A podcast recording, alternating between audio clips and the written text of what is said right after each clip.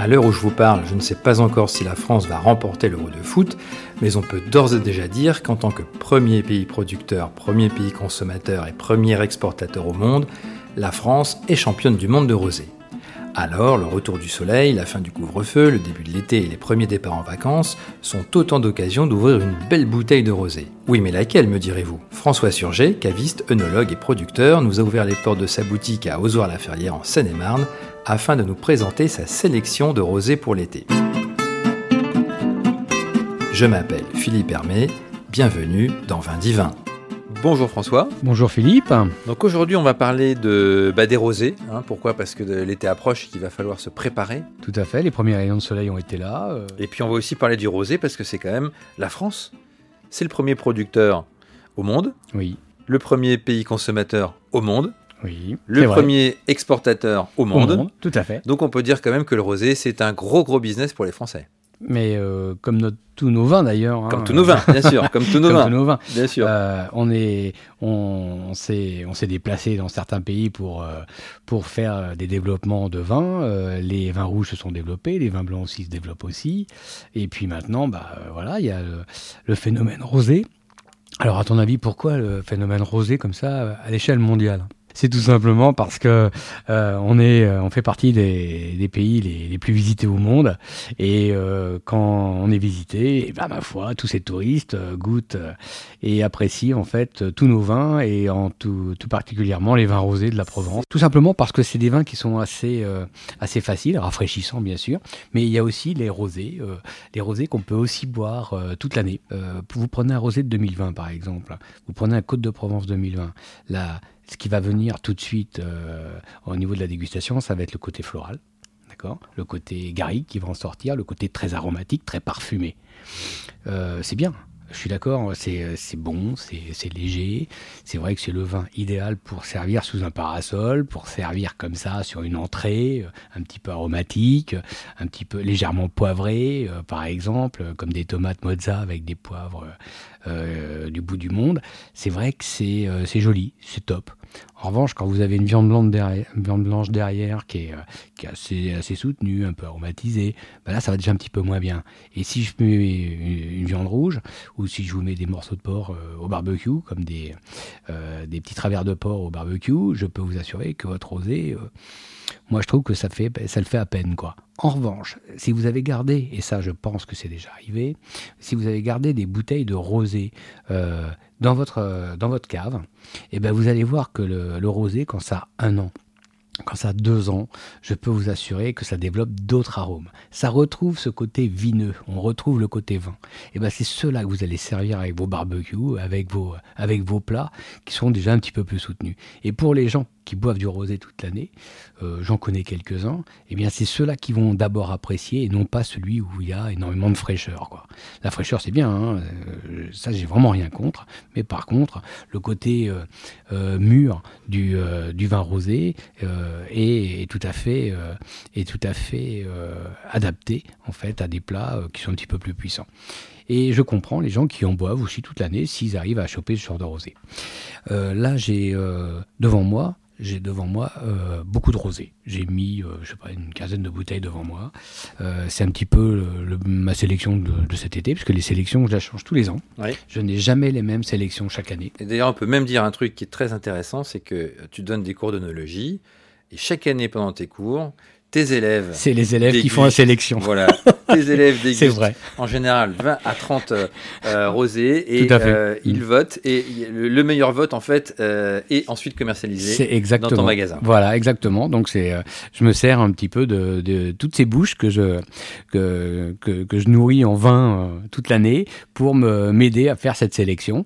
Je vous parlais tout à l'heure d'un, d'un rosé qui, qui, qui, qui évolue merveilleusement bien. Vous prenez les Languedoc, par exemple. Mm-hmm. Vous en avez un de chez euh, chez, Bertrand, euh, s'appelle La Sauvageonne par exemple. Euh, croyez-moi, ça, ça, fait partie des expériences que je fais. Je les garde pendant deux ans, trois ans.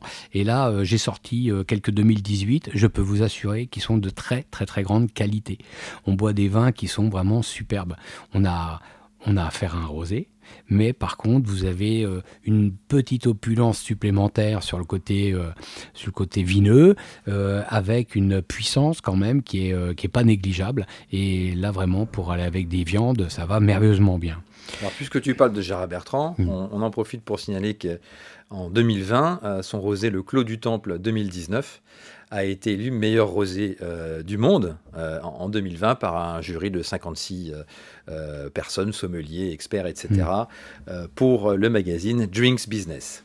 Alors, c'est vrai que c'est. Mes félicitations d'abord à Gérard. Il faut quand même préciser que celui-ci, il est quand même beaucoup plus cher que la Sauvageonne. Hein. Alors attention, la Sauvageonne, c'est un vin qui sort, je crois que c'était 14 euros, 15 euros. Euh, là, euh, le Temple, il sort à 190 euros la bouteille, je crois, domaine. Hein. Tout à fait. Donc ça veut dire que bah, chez les cavistes, ce sera à peu près le même, domaine, le même prix.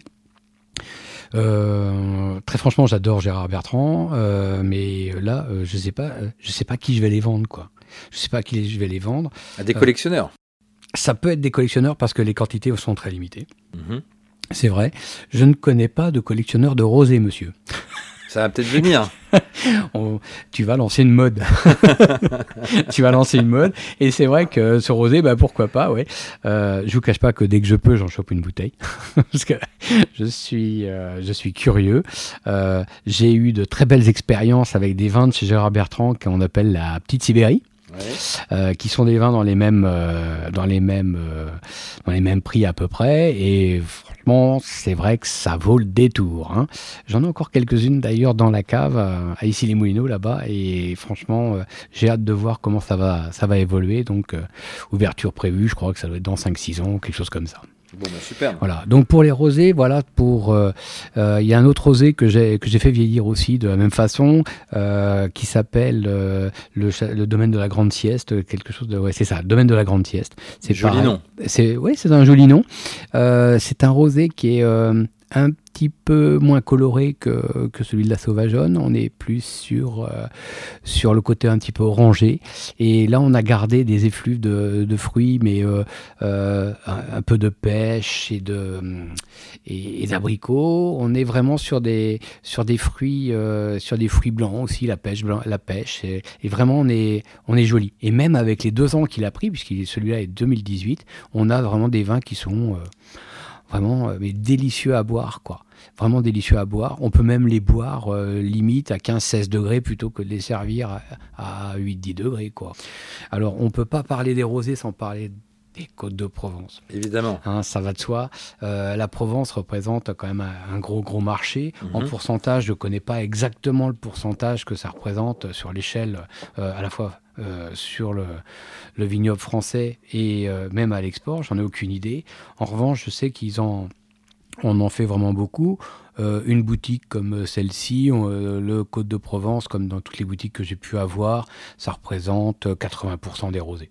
Voilà. N'ayons pas peur des mots, hein, c'est 80, euh, ça peut même aller à 90. Bon, quelques, quelques cavistes vous diront, bah non, moi, c'est, euh, je préfère faire euh, d'autres régions que, que la Provence. ceci dit, bah, on fait aussi ce qui se vend, hein, faut pas se voiler la face. Et je pense que les, les Provences gardent et tiennent une grande, grande place. moi, dans les dernières découvertes que j'ai pu faire, ça va être le Château Lacoste le château Lacoste. Il appartient à un, monsieur relativement riche, irlandais.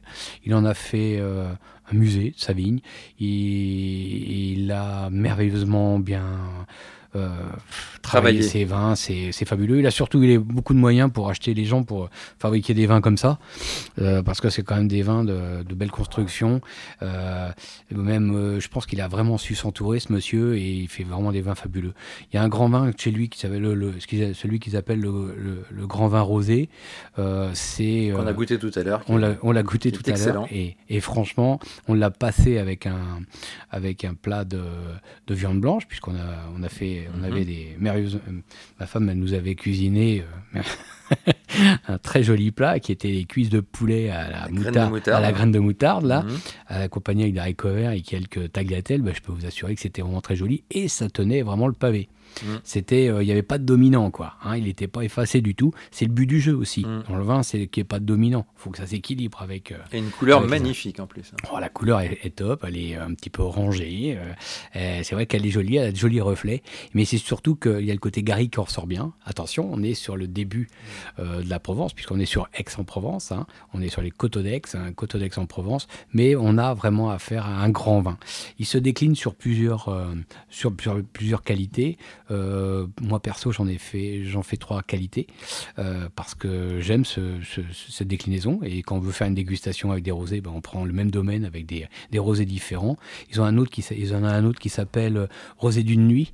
Il est, mhm. c'est pareil, il est un petit peu, alors différent différent par, euh, déjà par son apparence, puisqu'il est déjà un petit peu plus rosé, rosé rouge, vous voyez, il est moins orangé. Euh, et puis euh, là, le côté garrigue ressort, ressort encore plus. Donc là, il y a le terroir qui est, qui est, très affirmé. Et puis chez eux, j'ai découvert quelque chose de génial. Alors ça, ça se fait déjà en Provence. Hein. il y a quelques, quelques vignobles qui l'ont fait. Ils font ce qu'on appelle des méthodes traditionnelles en Côte de Provence. Alors, euh, vous voyez la méthode traditionnelle, vous mhm. connaissez, j'imagine, le Vouvray, vous connaissez les Flamands et tout. Ben là, c'est exactement la même chose, sauf que c'est fait avec du, euh, avec du Côte de Provence, mais rosé. Alors ça... Ça, c'est nouveau. Ça, c'est quelque chose d'assez récent.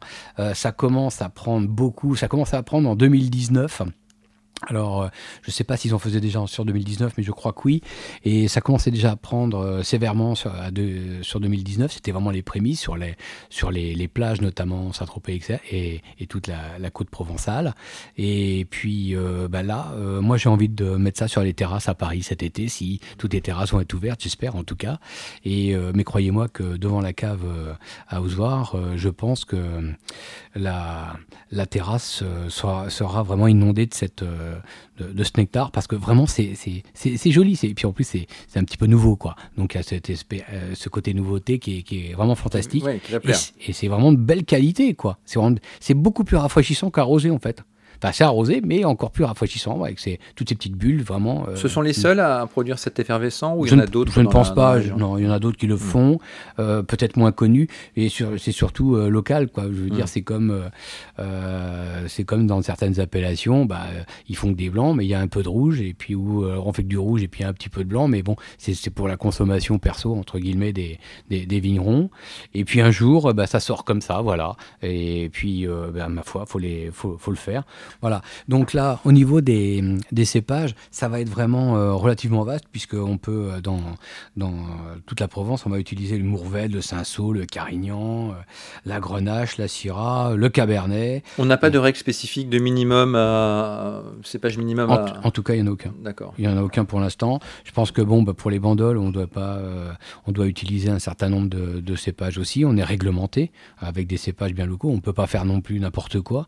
On va pas faire par exemple, euh, un Côte de Provence avec du gamay, hein, qu'on se le dise. Euh, donc, euh, non, non, on est, on est quand même relativement sage dans ce domaine.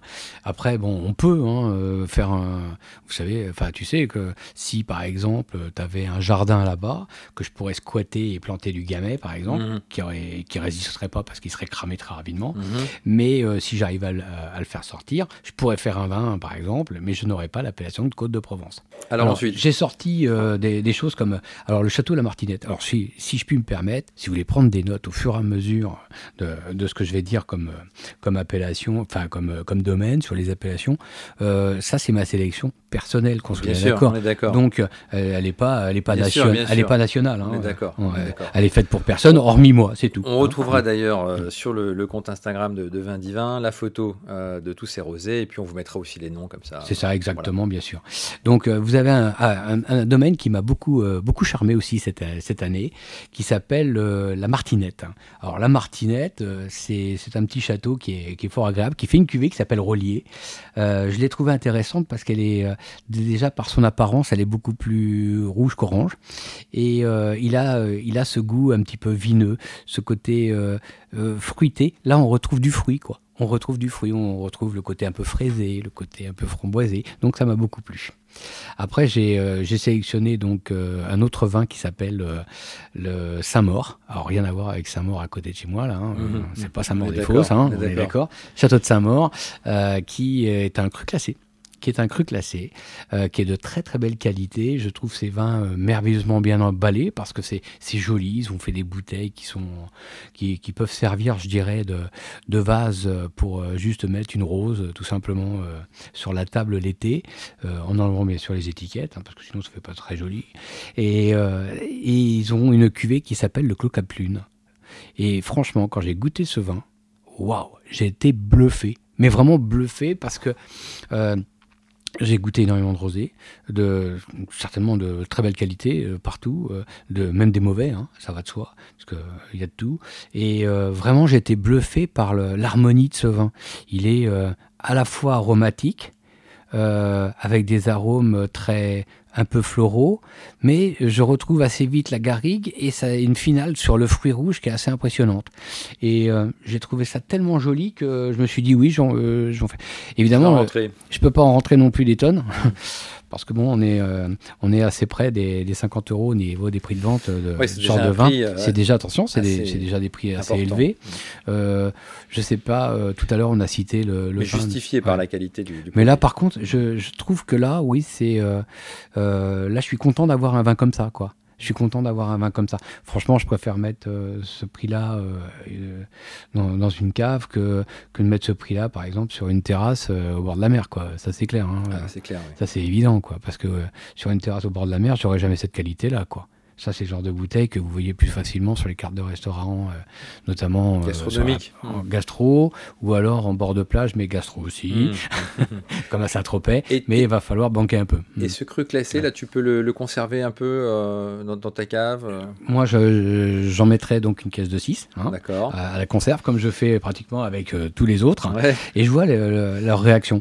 Attention, des fois, je me trompe aussi, hein, mmh. qu'on soit bien d'accord. Ça ne marche pas tous les coups. Euh, pour l'instant, ce qui marche le mieux, c'est vrai que c'est les Languedoc se gardent vraiment bien. D'accord. Mais euh, j'arrive à trouver aussi des Provences avec que l'expérience marche très très bien, comme par exemple le château Figuière. Alors Château Figuière, c'est un, domaine que j'aime beaucoup aussi, euh, tout simplement parce que il est, c'est un vrai Côte de Provence. Quand on dit je veux un Côte de Provence, c'est un Côte de Provence, quoi. C'est, rien d'autre. Et c'est vrai qu'il est, euh, quand je vois son, étiquette blanche avec cette écriture très sobre, très très longivine comme ça, je me dis euh, ouais, c'est j'ai affaire à un grand vin déjà. Et quand je vois cette bouteille et quand je, vois son millésime, puisque ça c'est du 2019 que j'ai mis à la vente exprès, tout simplement parce que euh, j'aime euh, j'aime faire découvrir les rosés de cette façon aux gens qui me disent souvent oh mais le rosé c'est trop sec. Oui. Ça peut être sec, mais avec, avec des choses derrière, quoi, parce qu'il faut quelque chose derrière. Voilà. J'ai une autre cuvée qui est très sympathique, qui s'appelle la cuvée Marlène aussi, donc, euh, comme euh, euh, c'est le haut du clos, je crois, le château haut du clos. très jolie bouteille d'ailleurs. Ouais, qui ressemble un petit peu à, Miraval. À Miraval, mais bah, très honnêtement, moi je la trouve de très belle qualité. Je dirais pas supérieure à Miraval, mais au moins égale. Et ce qui fait que je, préfère vendre ça que, pour mhm. l'instant que Miraval. J'ai vendu beaucoup de Miraval dans ma vie. Bien sûr. Énormément. Euh, et puis, bah, ce que j'aime aussi, c'est changer chaque année, donc je ne peux pas faire toujours les mêmes. Et je ne peux pas vous parler des, rosés de Provence sans vous parler d'un rosé qui me tient beaucoup à cœur, qui est le rosé euh, de, du domaine de Font-Creuse. Mhm. Ils font un rosé, un rosé bio, qui est de très très belle qualité. Il est pris du côté de Cassis. Du côté de Cassis, en fait, euh, bah, vous n'avez pas le droit, enfin, il n'y a pas de, de, rosé Cassis, quoi. Hein, c'est les blancs. Et là, vous avez en fait un rosé de très belle qualité, qui est un IGP. Et euh, il est merveilleusement bien présenté. Je, euh, je, sais pas, tu en penses quoi de cette bouteille? Elle est quand même. Elle est très jolie. Ouais, très belle bouteille. Ouais. Elle est vraiment très très jolie avec les armoiries du, du fond creuse dessus comme ça. Euh, le rosé bio. Voilà, c'est un rosé bio. C'est vraiment de, de, belle qualité et il est, il est vraiment excellent. J'aime beaucoup. C'est vraiment le, rosé qu'on trouve dans les Bouches du Rhône, euh, je dirais, euh, à une époque certainement, euh, ce, ce, ce, vin aboutit aujourd'hui comme il l'est aujourd'hui, mais ils n'ont pas commencé comme ça. Vous savez, hmm. ce, ce, rosé, il appartenait à une grande maison de négoce qui faisait des litres à étoiles à une époque. Donc aujourd'hui, il y a eu un travail de fait énorme. Quoi. Ça, surtout, surtout quand ça change de propriétaire. Et commercialisé à quel, à quel prix ce, ce fond, ce fond, oh, ça, Je ne sais plus exactement, il faudrait regarder. mais je pense que c'est pas excessif. Hein, euh, ça, ça vaut dans les, dans les 10 euros, quoi, mm. euh, à peu près. Ah oui, d'accord. très abordable. Donc. Ah oui, donc très abordable. Mais vraiment, il a une spécificité, c'est que bon, il est quand même, il flirte avec les, avec les grand, quoi. Mhm. Et là, à côté, j'ai j'ai choisi une bouteille que, alors là, ceux-là me tiennent vraiment à cœur quand on me demande, je veux un rosé pour une viande rouge parce que ce je fais une, une bon Dieu d'autre côte sur au barbecue au sel. Et là, je vais proposer quelque chose d'assez euh, euh, inattendu. Je vais proposer un Luberon qui s'appelle le Château La Verrerie, euh, qui, mais vraiment, lui, s'adapte vraiment bien avec des viandes grillées euh, comme ça au barbecue. Voilà, donc là, j'ai fait un petit tour, je dirais, du, du sud euh, pour en ce qui concerne le rosé. Il est clair que dans toutes les appellations, vous avez des vins rosés qui montent de plus en plus de, en qualité, que ce soit dans le Val de Loire, que ce soit dans la vallée du Rhône aussi, parce que qu'on va monter, et bien sûr dans le Languedoc avec des faugères qui sont très très joliment bien faits aussi. Alors euh, au niveau de leur couleur, ils sont toujours un petit peu plus euh, rosé rouge. Rosé rouge. Mais euh, ils y travaillent et chaque année, de plus en plus, je vois des rosés dans le Languedoc qui prennent des couleurs type provençal, c'est-à-dire très claires, parce que c'est aussi le phénomène de mode. Le, le, le, le rosé, aujourd'hui, il faut que ce soit très clair. Mhm. Donc euh, voilà. Donc euh, j'espère que je vous ai mis le rosé à la bouche. en Tu nous as parlant mis le de tous rosé ces- à la hein, bouche, en à fait. parlant de tous ces rosés. Et, mais euh, attention, euh, c'est ma sélection. hein, c'est, euh, je veux mais- dire, il en existe plein d'autres hein, et plein d'autres de très très belle qualité. Mais euh, et, cha- et c'est pour ça que chaque année, j'aime aller changer, à, à en trouver d'autres. Évidemment, il y en a qui vont rester. Parce qu'il reste chaque année, c'est des espèces de, comme filière par exemple, c'est vraiment le rosé qui reste euh, de, depuis, euh, je sais pas, euh, peut-être euh, 15 ans que je vends ce, ce, rosé. Je l'ai toujours, toujours vendu. Et c'est vrai que et je me lasse pas. Je me lasse pas. Voilà. En tout cas, bah, merci de m'avoir écouté sur les, sur les vins rosés. Et puis j'espère que euh, bah, vous, euh, vous pourrez en déguster plein sur les terrasses cet été avec les copains, aussi, les familles et tout. Parce que là, euh, là c'est vrai que c'est un petit peu dur pour tout le monde, je comprends. En tout cas, c'est une belle mise en bouche. Merci beaucoup François pour cette présentation, Mais de avec- ta sélection avec plaisir. 2021. Et... à très bientôt. À bientôt. Au revoir. Au revoir François. Au revoir. Merci d'avoir pris le temps de nous écouter de nous être fidèles. Vous êtes en effet de plus en plus nombreux à suivre ce podcast. Vous pouvez retrouver toutes les références citées dans cet épisode sur vindivin.fr, 20divin.fr, ainsi que sur nos comptes Instagram et Facebook. Ce contenu a été créé avec le soutien de Alma, société de conseil en croissance digitale qui accompagne les marques et les entreprises dans leur stratégie digitale et l'acquisition de nouveaux clients. Dans le prochain épisode, nous vous ferons découvrir une nouvelle marque de champagne lancée en 2019 par un jeune entrepreneur qui souhaite apporter une expérience plus conviviale et décomplexée dans la manière de consommer cette belle boisson. En attendant, portez-vous bien.